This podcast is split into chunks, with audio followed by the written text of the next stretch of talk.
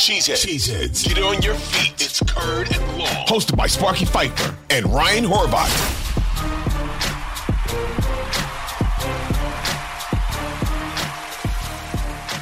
Here, here's a stat for you from Rob Demovsky uh, on Aaron Rodgers. Aaron Rodgers in the fourth quarter of one score games this season, completion percentage of 54%. That's the second worst of his career.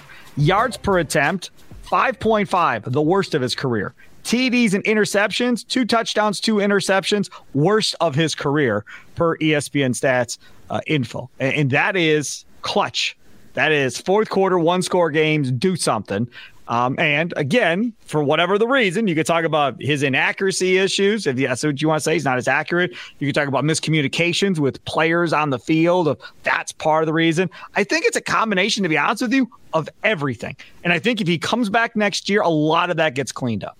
And that's why going into this season, I compared this to McCarthy's final season when you had Aaron Rodgers relying on a bunch of rookies. But the difference was Davante Adams was still there, and uh, Randall Cobb was still there at the time. But or actually, he wasn't. You were relying on MVS and you know St. Brown and that was what you were doing going into this season. You know, Aaron Rodgers doesn't trust rookies. Right. So the first half of the season, it was trying to get Sammy Watkins involved into the offense, which he almost made a play today and then fumbled it away for the Baltimore Ravens.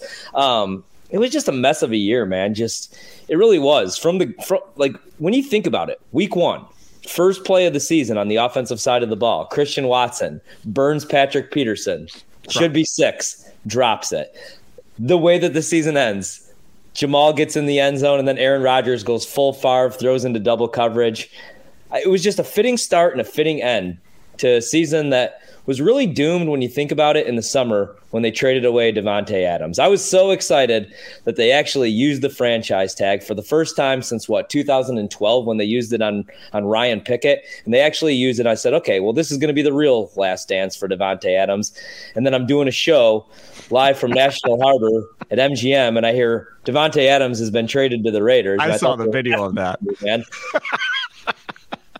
Look what Davante did this year, and I'm not saying they were Davante Adams uh-huh. away, but I don't know. It just it just felt Jarrett like Stidham looked didn't look too bad. I think Jarrett Stidham may be their quarterback next year if they don't get Brady uh, with Las Vegas. This season was just a big mess, and I honestly I will not be shocked though if they even decide we're moving on from Aaron Rodgers.